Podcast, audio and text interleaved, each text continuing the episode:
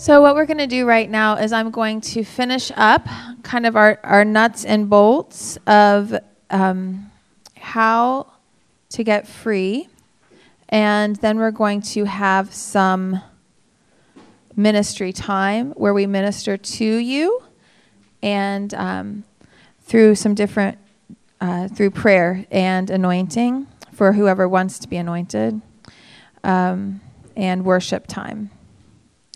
So we're going to get started. Father, in Jesus' name, I give this time to you, Lord. May your words come out of me. Fill my mouth, Lord, with your um, everlasting power and strength, Lord, to strengthen these women with the Rhema word of God, the spoken word of God, and fill them with revelation, holy God. Right now, we ask for revelation because we need that, Lord. And I bind and rebuke Satan and these lying spirits these haughty spirits that raise themselves up against the knowledge of Christ and the freedom of Christ. And I command you in the name of Jesus to leave and to be silent. You are losing, you have lost your authority and power in the name of Jesus. So, Lord God, I pray right now that you will do this, that you will do this mighty work, and your angels are here. Thank you. And um, I pray you will command them concerning us today. In Jesus' name, amen. Okay, so the last session we talked about um, battling in the spirit versus in the flesh, and we're going to talk some more about this, uh, more about this.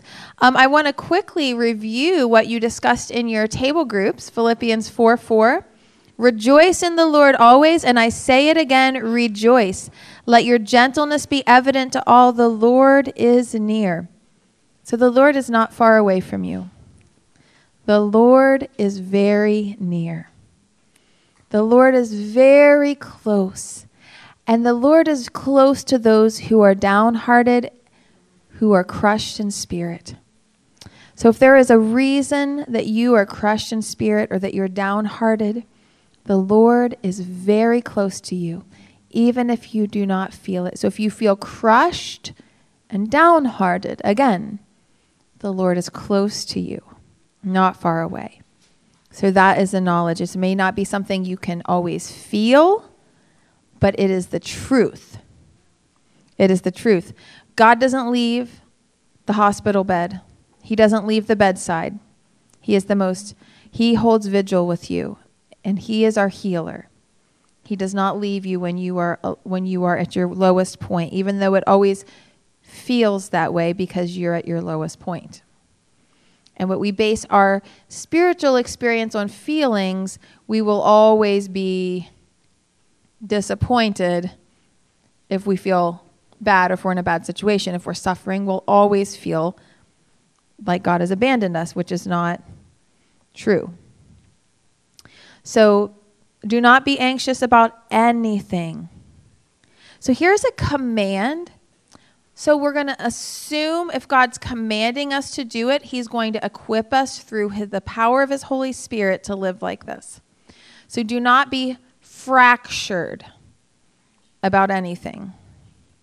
Do not be fractured. That's what it means in the Greek. Do not allow your soul to be fractured about anything, but in every situation, by prayer and petition with thanksgiving, present your requests to God. So as we pray, and I am convinced the church is not praying. And I'm convinced we think we are praying, but we're not. And if your spouse talked to you as much as you talk to God, how would you feel about the intimacy of the relationship?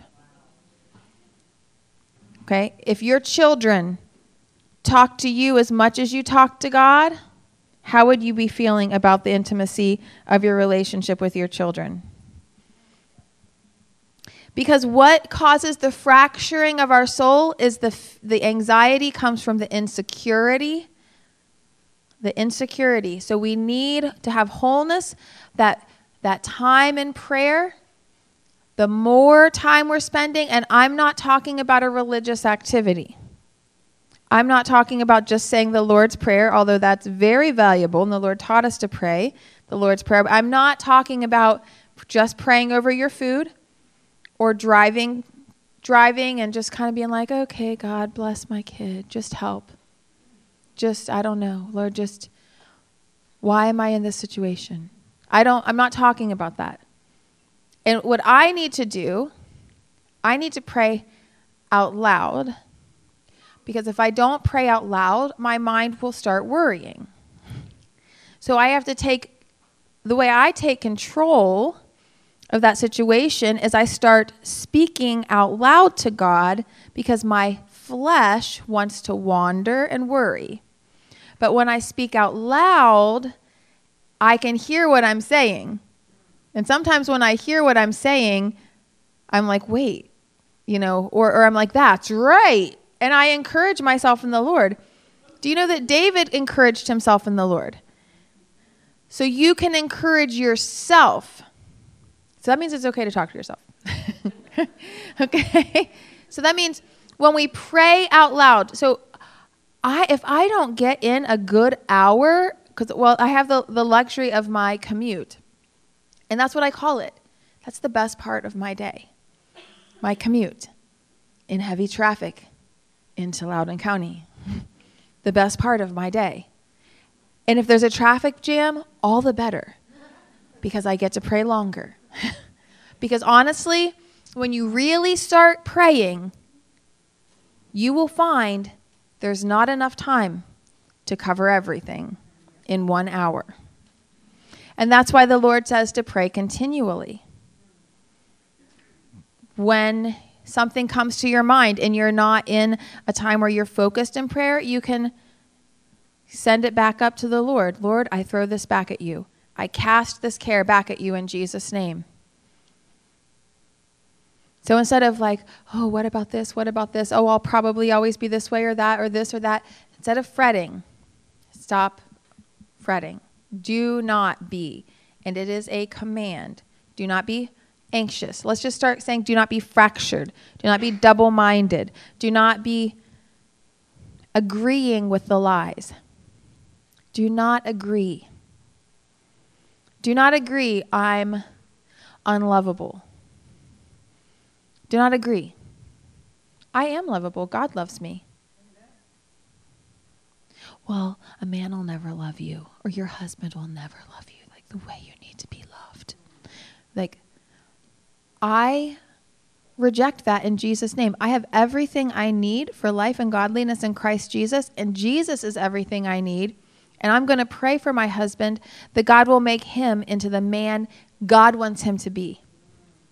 Not into the man that I want him to be, but the man that God wants him to be. And I'm going to pray that God builds my spouse up in his inner being, that Christ can dwell in his heart through faith, and as it says in the Greek, be in the center of everything in his life through faith.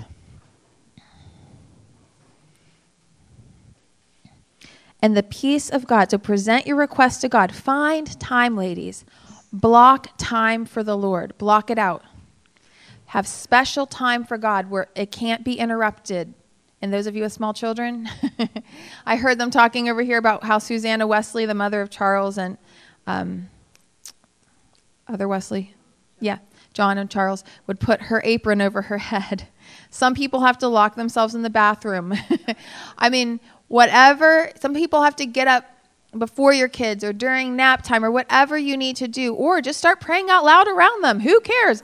They need to hear it. If your children grow up with you praying out loud, they're going to know how to pray and they're going to think it's normal. Okay? So just, I'm cleaning up, you know, oh, you know, just as you're clean, changing a diaper, you know, oh, Father, in Jesus' name, thank you for this sweet little baby. You're so good at pooping, you know. So just like that kind of thing, like I'm just praying, the Lord bless you in Jesus' name. That's right. The Lord bless you in Jesus' name. I mean, you can just fill your life with prayer and praise. So, finally, my brothers and sisters, whatever is true, whatever is noble, whatever is right, whatever is pure, whatever is lovely, whatever is admirable, if anything is excellent or praiseworthy, think about such things. Whatever you have learned or received or heard from me or seen in me, put it into practice. So, and the God of peace, the God of wholeness, will be with you. The God of wholeness and security. So he's saying, don't be fractured. Do this, and the God of wholeness will be with you. God will bring wholeness to your life.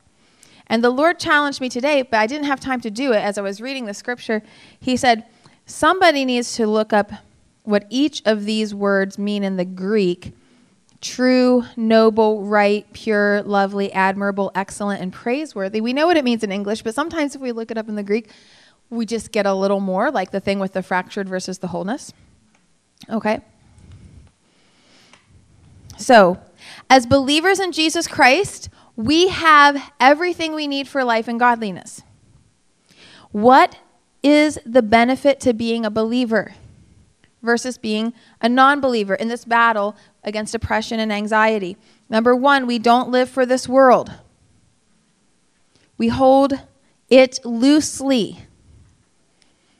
So, if we're so stressed out about our weight or our house, or if that is causing us anxiety, we're holding a little too tightly onto the things of this world. If the things that I'm lusting after in the flesh, you know, I don't like my wardrobe or I, you know, women can get so anxious about their appearance that if you feel fat, you are having a bad day. You know, you I mean the days I feel fat or bloated, it's it's so shallow, really, because I'll be thinking the other day I felt a little blo- I felt a little bloated, and I was walking into the house and I was just like so grumpy. Yeah. Um, I'm not talking about scripture. I'm talking about being bloated.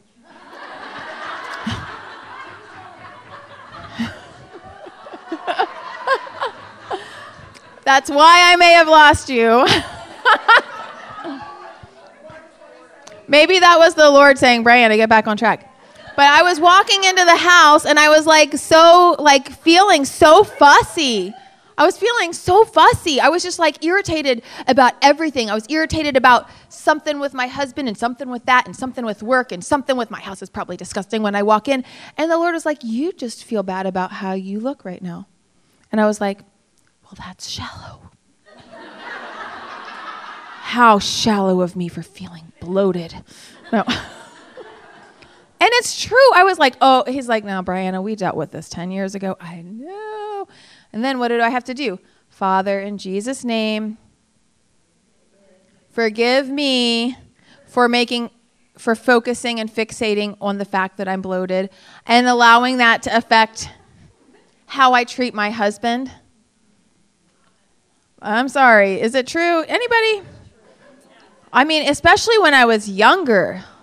I mean, when I was like a size zero and I thought I was an elephant, I thought every day was a bad day for some reason. I don't know why, but I just always felt fat. It's just, it's just a lie. It's a lie. Your husband would probably rather have you fat and happy than skinny and miserable. I'm just saying, he'd probably rather have a happy countenance than a skinny nag. I'm, are you going to tar and feather me now? That's scripture. Corner of the roof? Yeah. that scripture. okay. Number two, we have the resurrection power of Jesus Christ in us through the Holy Spirit. So, the second benefit to being a believer, out of many that I can't list everything today, we have the power that raised Jesus from the dead living in us. And today on the way here, God gave me this little vision in my head of, of Jesus right now. And I just saw his hand and the hole in his hand. And that he, even though Jesus is completely whole right now, he is resurrected in power and holy and exalted above every other name. He has a hole in each hand. And he has holes in his feet and a hole in his side. Because Jesus will live for eternity with his eternal body broken and fractured so that you can have wholeness here and now. Our resurrected Christ, that whole, represents the things in your life that are sin, that separate you from God, other people sin against you, your pain, that hole. And He will carry it forever and ever. And He will carry it with honor that He carries your pain and your sin. And He's thankful. He is thankful that the Father considered Him worthy to take your pain, to take your sin, and to redeem you with His own blood. So that hole isn't there in vain. That hole is not there so we can live lives completely defeated and hopeless. That hole is a, ho- a hole for hope. Because Jesus has the hole in his hand, I can live a life of wholeness. And I might not feel whole in this moment, but I have been purchased and I am a child of God, and the Lord is going to do a work in me as I submit to Him and submit to His work, and He is going to bring about that wholeness in me. Ephesians again 1 17 through 19. In him, you also, after listening, mm, sorry, that's not the whole thing.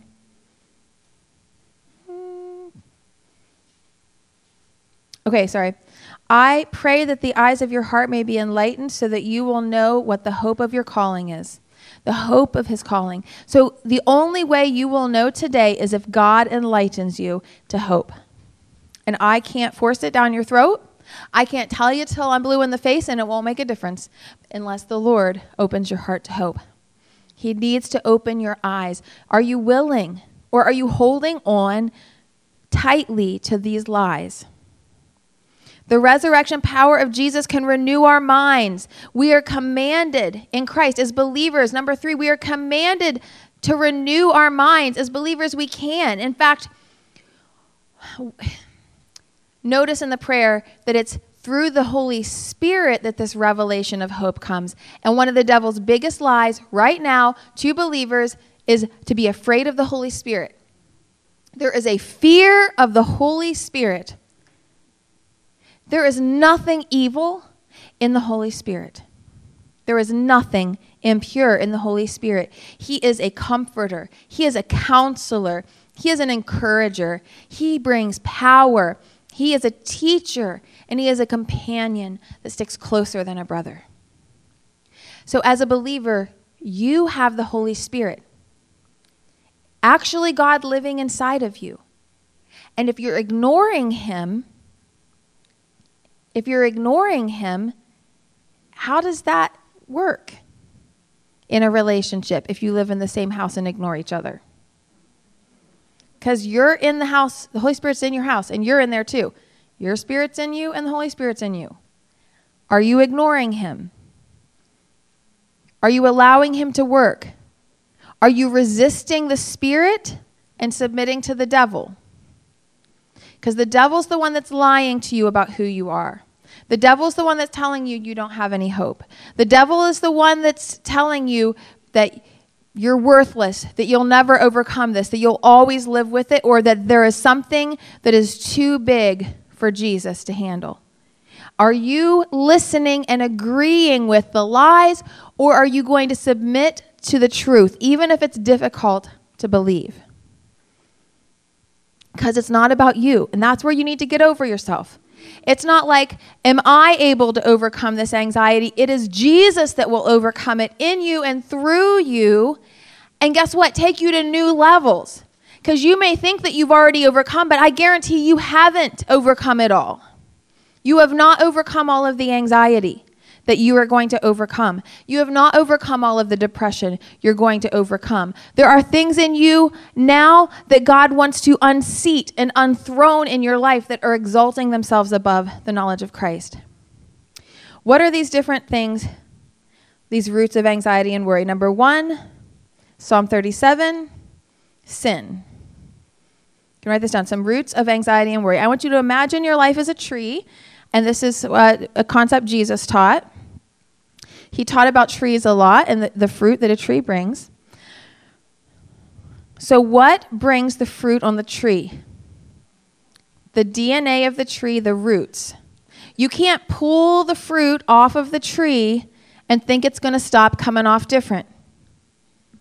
So you're going to pull off, like, so you, let's say you're trying to pull off this, um, there's a nervous, something that happens with panic attacks. Oh, you're trying to handle the panic attacks. You're just pulling it off. Got to deal with this next panic attack, deal with this one, deal with this one. But why are they coming, Lord? What is the root? Why is the panic attack coming? Because Jesus talks in the Gospels over and over about change the tree change it. Digging around the roots of a plant. There's a whole parable about that. Digging up around the roots so that it would bring fruit, good fruit for God. So if there's something that is bringing that, we want to ask God what? Number one, Psalm 37 says, For I confess my iniquity, I am full of anxiety because of my sin. So sin affects our body and that the rest of that psalm there's more about that but sin can affect our body so i've, I've helped people with actual physical d- problems and the lord revealed through prayer because we were praying for somebody that was having a physical problem and we were asking the lord for i mean it was a it was like a back pain issue and um, we were asking the lord why god is this person struggling with this because it came on suddenly the doctors didn't know what was wrong and in prayer, the Lord showed me this person has a spirit of crippling fear. And they're crippled because of a fear because of divorce in their parents. Okay, so there's divorce, and that divorce created insecurity, and then therefore, they're not even thinking about that, right? This person doesn't think about that. What do they think about losing? Who else am I going to lose? Who else am I going to lose? Is it going to be a husband? Is it going to be children? Is it what's going to happen? Is something bad going to happen that's going to take these people out of my life because of this other loss? The Lord showed it's rooted in this loss. The damage happened here. Does this make sense? The damage happened here and but it, the fruit is is coming up here and it's so bad that it's bringing crippling pain. It's actually bringing bodily pain. Does this make sense? So we prayed about it, and we prayed through some steps that I'm going to teach you in a minute. And this person experienced immediate physical relief. Immediate. And they said, and I, I didn't know I didn't know the, the depths of what was going on, and I'm not sharing a lot more detail, but the the Lord showed me that. And when I said this to the person, they were like, That's my greatest fear. That's my worst fear. I think about it all the time.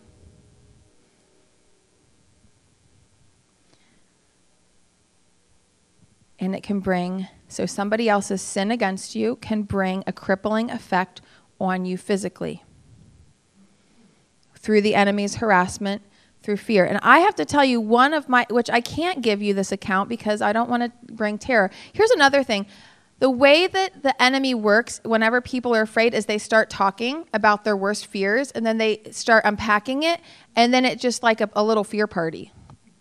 You know, you're like, oh, me too. What about this?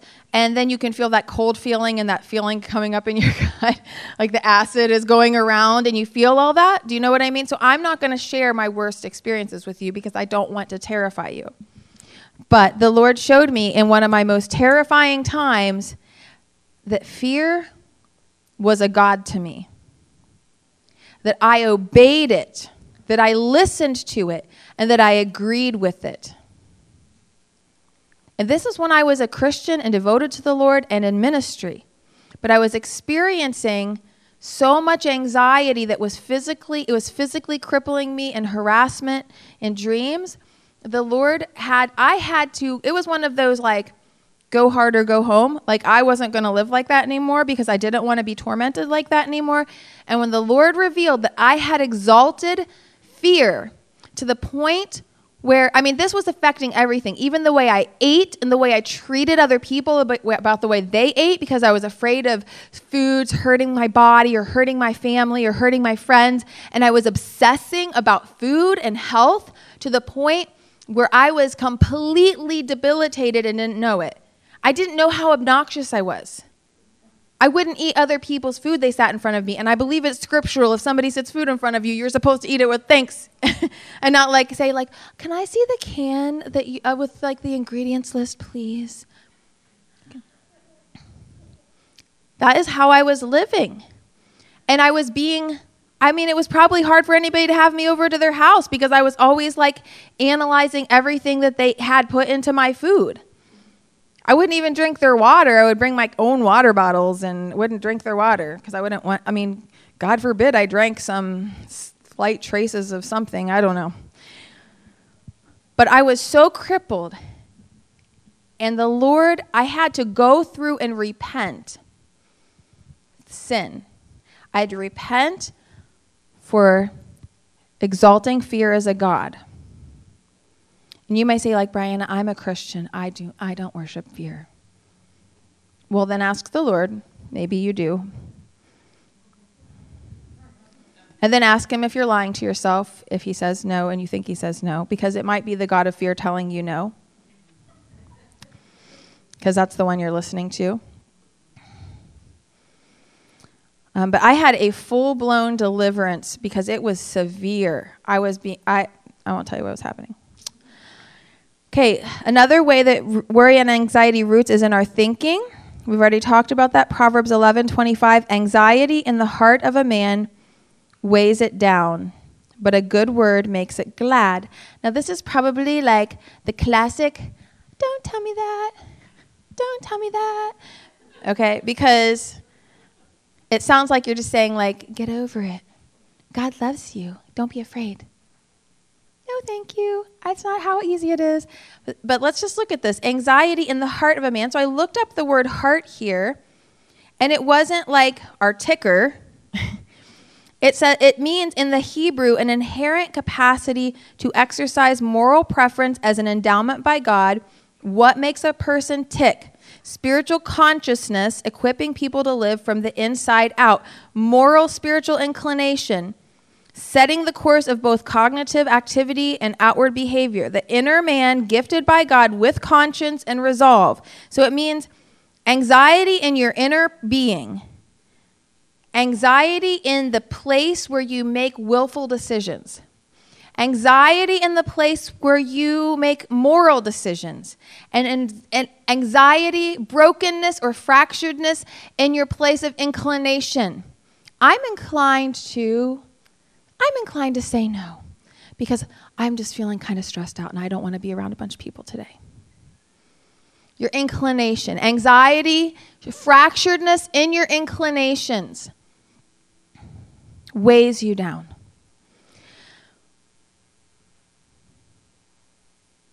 But a yeah.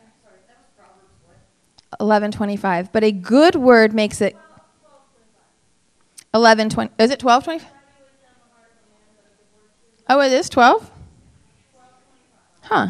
I wrote down eleven twenty-five. So I'm not a detail person. Um. Thank you.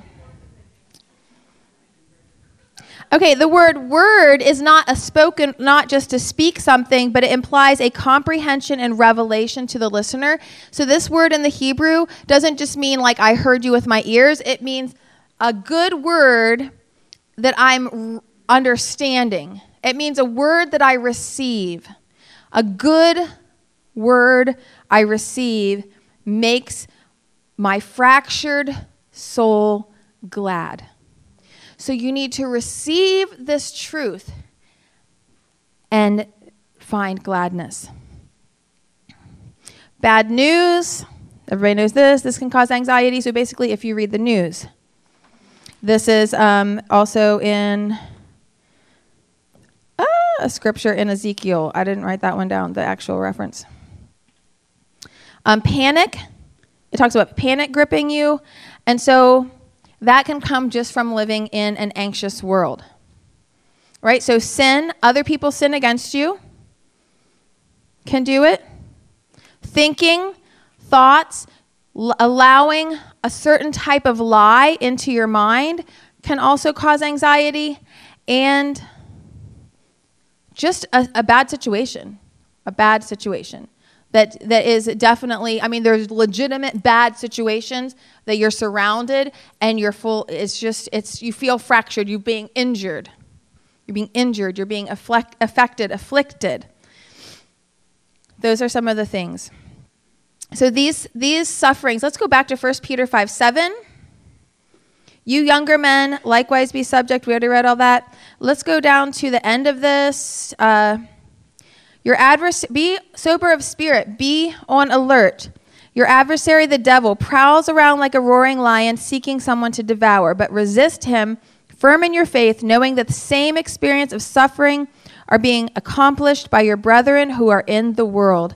And after you have suffered for a little while, the grace of God, the God of all grace, who called you to his eternal glory, will himself perfect, confirm, strengthen, and establish you. So I'm going to close this, this part up and then give you some just like a list. I'm going to give you a, a, prayer list here in a minute. Um, when we're suffering, we can know we have this promise that God will perfect. And here is the most amazing thing this word in the Greek means make complete, put in order, restore. It, this word is used about reconciling factions, setting broken bones and putting a dislocated limb into place and mending nets. So if we have a fractured soul, an anxious soul that has been injured, the same God, the same God that can save your soul through the body of Jesus Christ, through the resurrection of Jesus Christ, can save and heal and mend your broken soul.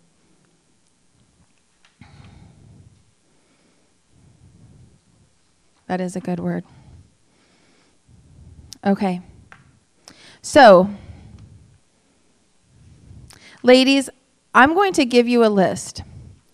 And this is a list of the things the Lord has shown me over the years, and this is all taken from Scripture, but I'm going to give you a bullet point prayer list, prayer attack, attack plan. My encouragement to you is you're going to, I know what it's like. You come to these things, oh, that's what Brianna says. Brianna, pray for me.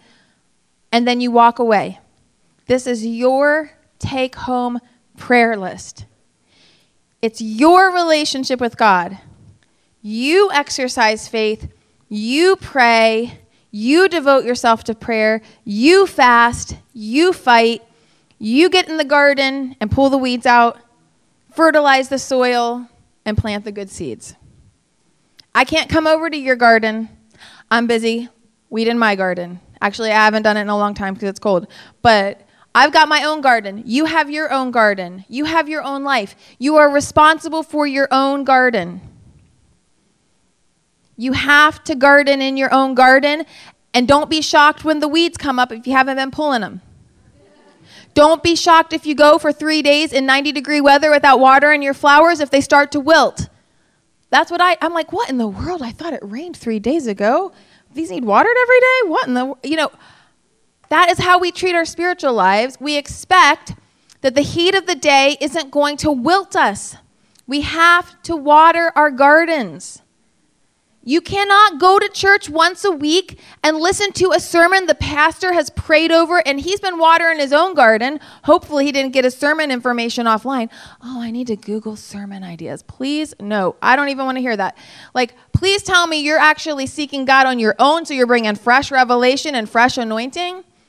Your pastor, hopefully, is on his own face seeking the Lord and then bringing the word to you and not like heating some leftovers from somebody else's kitchen so you definitely don't want to take those leftovers home and put them in your refrigerator, then be surprised when you don't feel like you've had a good home cooked spiritual meal in like five weeks or a year. You have to, first of all, get in church and get around other believers. You need to be in fellowship. You need to be in the Word because why? Because it's some a, a work. It's it's not about works and grace, ladies. It is about spiritual renewal, health, and just plain old decent reality. It's just reality. Being in the Word for yourself, praying. Get on your face. You're gonna if you start fasting and praying, getting on your face, you're gonna experience the power of God. And then you're going to, it's just going to start leaking out of you. You're going to be amazed. So I'm giving you these steps for you to take home to water your own garden. Okay? Number one, these are all ours because God is good. Revelation, I've already talked about this. When you are struggling with a situation, anything, seek and you will find. Ask for revelation specifically. God, reveal yourself to me in the situation. Reveal the root in Jesus' name. So that's another R. Reveal the root. Number two, when the Lord speaks to you or gives you a strong thought about something, I mean, it's not going to be like I hear an audible voice, probably not, but just that you have this peace and knowledge, something keeps coming to you, forgive this person, forgive this person, forgive this person, or whatever the Lord shows you, recognize, you're recognizing it. That's the second step. You recognize the root. Number three. So number one's revelation. Number two is recognize the root. Number three, release and forgive. So release. Forgive those who have injured you.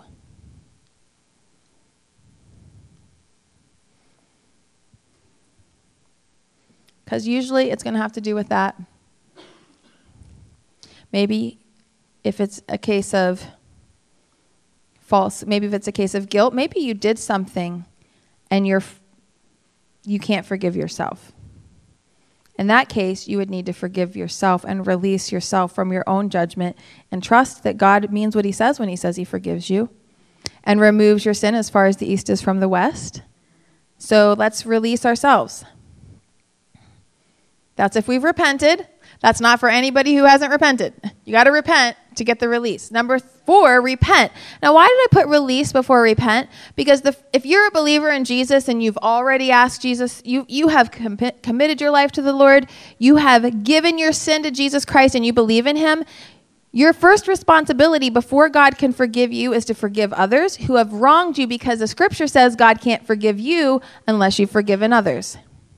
So you have to start with forgiveness of others first and release them. Number four, repent, ask the Lord to forgive your sins. And here's a good one known and unknown. Because we have sin in our life that we don't even know about. It says in Hosea chapter 4, My people perish for a lack of knowledge. And that whole passage is specifically talking about God's people sinning, and they don't know they're sinning, but it's such a great sin that judgment is being visited on them. And they're going to be destroyed because they don't know. So, like, for example, when I talk about meditation, like Eastern religion, um, yoga, um, things that are of that, that nature, you guys are going to, some of you may be like, what? What? I didn't know that was like, well, well, I didn't know that was wrong. Like, I, I, I'm not sure I believe it. You might be like, I don't know if I believe that. Well, you can take it or leave it, but I've seen the Lord set people free from, from demonic bondage that they got from being involved in those things. So you may say, like, well, it wasn't a sin because I it was, it was in my heart I wasn't sinning. That's not what scripture scripture does not teach. The only sins are whenever you feel sin in your heart when you do something there is a whole lot of scripture and sacrifices in the Old Testament specifically dedicated to forgiving the sins of the nation that they committed in ignorance. It is possible to sin in ignorance. And it is possible, and probably most of your sin as a believer happens in ignorance. I'm going to guess that I do a lot of sinning and I don't even know what it is. Now, Jesus forgives all sin. So we can even just say, Lord Jesus, thank you. I, I just give you anything in my life that may not be pleasing to you and I don't know what it is. Lord, forgive me for it. In Jesus' name. I didn't mean to. You never meant to. I didn't mean to do that, Lord. I don't even know what it was, but I didn't mean it. or if you find out that you were doing something and you didn't know it was a sin, even saying, like, well, Lord, please, instead of being like, well, I didn't know, so it doesn't matter because God knows my heart. Yeah, He does, better than you do, okay? But it isn't about your intention. In, in, in a lot of cases, it's about truth. It's about what offends God, not what we think offends God. So ask God, does this offend you? And don't use your worldly filter. Use the scripture. That's our filter. So repent. Known and unknown. So if you know, oh, this is a sin the Lord, I know about this one. I did that one on purpose. Well, then definitely repent of that. Renounce. Number five. This idea of renouncing, like where does this this concept come from? 2 Corinthians 4 2. Renounce it says, Rather, we have renounced secret and shameful ways. We do not use deception, nor do we distort the word of God. On the contrary, by setting forth the truth plainly, we commend ourselves to everyone's conscience in the sight of God. So here in 2 Corinthians 4 2, the word renounce means a verbal declaration, a verbal confession. If you have believed lies of Satan about who you are, or anything else, not just who you are. But if you've believed a lie, you have to renounce it. If you've lived in it, you've sinned by walking in this lie. Lord, forgive me for believing lies. Forgive me for believing this lie right here, whichever one it is. I renounce this lie in Jesus' name. So you renounce it and you cut off this. You have, if you believe a lie and you've lived for it and you've let your actions be defined by a lie, you need to say, uh, it says it right here, you need to renounce it in Jesus' name. And it says 2 Corinthians 4 2. Secret and shameful ways. So a renunciation is a verbal declaration. It has to happen. We verbally declare out loud the truth. And and yeah. Renounce also the scripture talks about generational curses. Nehemiah was sent to build rebuild the wall around Jerusalem.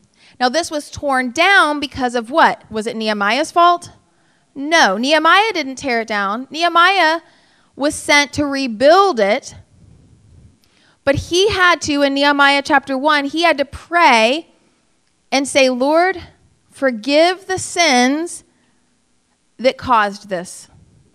that caused this desolation in Israel.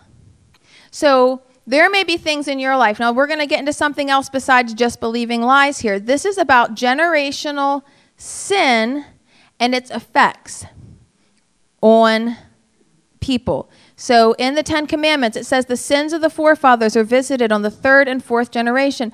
This is in specific, specifically about idolatry. Idolatry, the occult putting other gods before God. If there's anybody in your family history, even people you do not know, in the third or fourth generation, I think if you count, you go back, it's like 27 or 30, it's something seven, 27 or 37 people that could be your great, great, great grandparent. If they were in the occult, God declared in the Ten Commandments that their sin can be visited on you. It's God's commandment. It's God's declaration. You just have to say, God, I'm under the, I declare, I, you know, I thank you for your justice, and I thank you that you took your justice out on Jesus Christ, and that I am under the blood of the Lamb. And that any and all occult connections in my family, I break them off in Jesus' name. I declare my family, I'm, I'm declaring that my family is in Christ. And God knows that you are you are standing in the promises of God. Rebuilding the walls.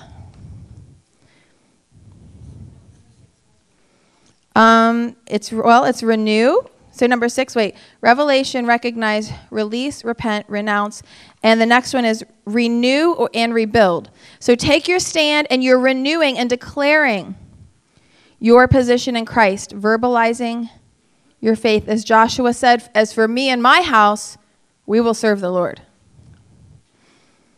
So it's not just, this is the thing, it's a positive. It's not just negative. It's not just like rebuking the devil, breaking curses. It's not just that. It's, it is standing in the renewing power of Christ. So, renewing, it's important that you renew. Next, renounce or rebuke Satan. We renounce lies, we're rebuking Satan. If it's a spiritual stronghold due to a sin, you need to dethrone its authority in your life, like the crippling fear.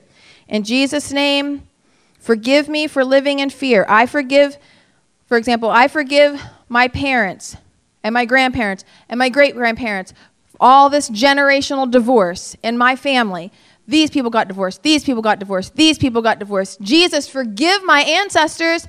Do not visit it on my family. I break that curse in Jesus' name, and I break the power of crippling fear over my life and all that it's had. God, forgive me for living in it. Forgive me for not trusting you. You need to ask God to forgive you for not trusting Him.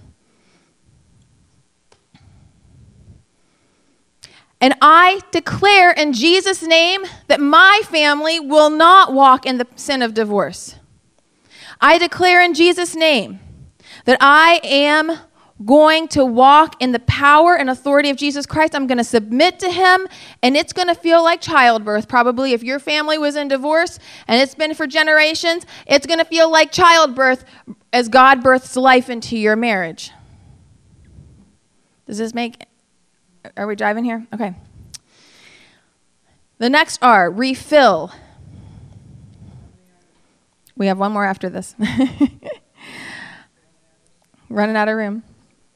Don't leave the house empty. Jesus said that in an adulterous generation, an adulterous generation, that when the enemy leaves, he'll return so it's a guarantee the enemy will come back, but he'll find the house clean, in order, and empty. All right? Another reason we don't want to empty our minds through meditation. I'm just open, open for business. Come on in. All right. Don't leave the house empty. Fill it with what? The Holy Spirit and with truth. Refill.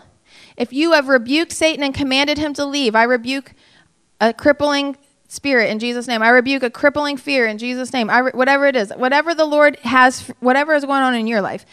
The point is not empty. And how do we fill? It says in Isaiah that God takes a spirit of heaviness and gives us a garment of praise. So if you want to be filled with the Holy Spirit, you need to live a life that confesses truth and worships the Lord. And you ask the Holy Spirit to fill you, but you can't just be like, fill me today, Holy Spirit. You can fill me, Holy Spirit, but worship Him. Worship the Lord. Fill your mind with worship. Fill your heart with worship. Fill your mouth with worship. Fill, fill, fill. Give the Lord adoration and praise. And the last one, regenerate. Now, those of you in my Bible study, I didn't put this one on until today. So that's a new one for you. Healing. Pray for the Spirit of God to regenerate, to heal, and bring life to the parts of your emotions and soul that were wounded. Because you can ask, you can say, I forgive, you can forgive in Jesus' name, you can forgive in Jesus' name, you can forgive in Jesus' name, you can kick the devil out, you can break things. But if you don't have the regenerating healing of the Lord, you're going to feel, you're going to be kind of the walking wounded. So you need sometimes a healing also, or all, a lot of the time, a healing also. And sometimes that healing will happen when the enemy leaves that has just been stabbing you. And I'm like, oh, I feel better. so, those are our prayer steps. So you have those down. So what we're going to do is we're going to take a break. We're going to stretch. And we're going to come back, we get a drink. We're going to come back for a time of healing and prayer. And we're going to take our time with it. We're going to worship, we're going to have music, and I will lead everyone here through this list all together. We'll just do some confessions to the Lord together and some prayer time. And then we have chairs up here. You can decide, you can pray if the Lord leads, where people can come up during the worship time and individually be anointed You can sit in line and wait, and our prayer team will lay hands on and pray for you.